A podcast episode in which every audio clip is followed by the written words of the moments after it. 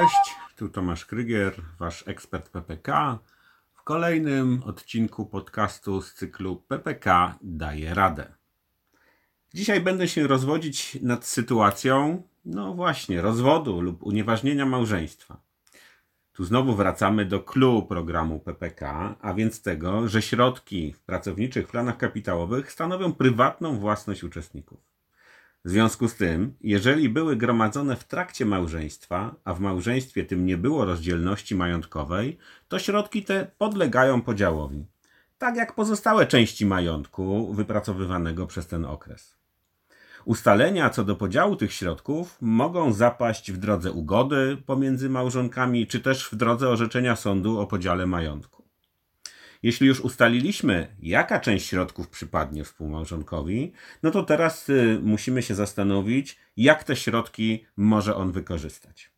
A więc osoba taka, która otrzyma te środki, musi się zwrócić do instytucji finansowej z wnioskiem i oczywiście dowodem potwierdzającym prawo do tych środków, aby te środki móc y, otrzymać.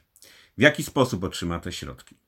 No więc jeżeli posiada ta osoba, ten były współmałżonek, rachunek PPK, to przysługujące mu e, pieniądze zostaną przekazane w formie wypłaty transferowej na ten rachunek.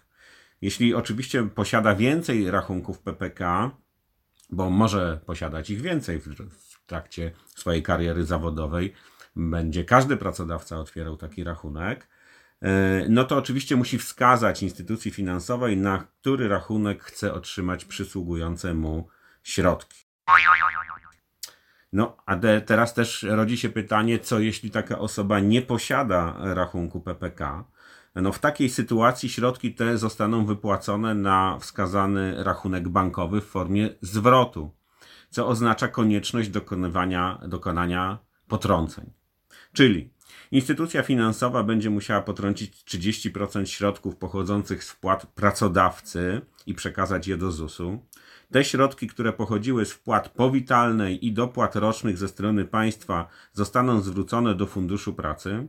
No a pozostałe środki, czyli 70% tego, co schodziło z płat pracodawcy, byłego współmałżonka, 100% tego, co pochodziło z jego wpłat na rachunek PPK, wraz z zyskiem, który był wypracowany od tych środków, ale po potrąceniu podatku od tego zysku, no zostaną wypłacone właśnie na ten wskazany rachunek bankowy. Ważne tutaj i warto o tym powiedzieć również, że te potrącenia będą liczone tylko od tych kwot, które przypadają byłemu współmałżonkowi, które otrzymał on w wyniku podziału majątku wspólnego.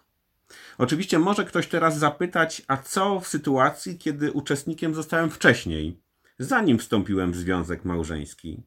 No, to będzie tak, jak już powiedziałem wcześniej. Y, podziałowi podlegają tylko te środki, które były y, gromadzone w trakcie wspólnoty majątkowej, a więc te, które były wcześniej już zgromadzone, one nie podlegają podziałowi, one stanowią prywatną własność tego, który je gromadził.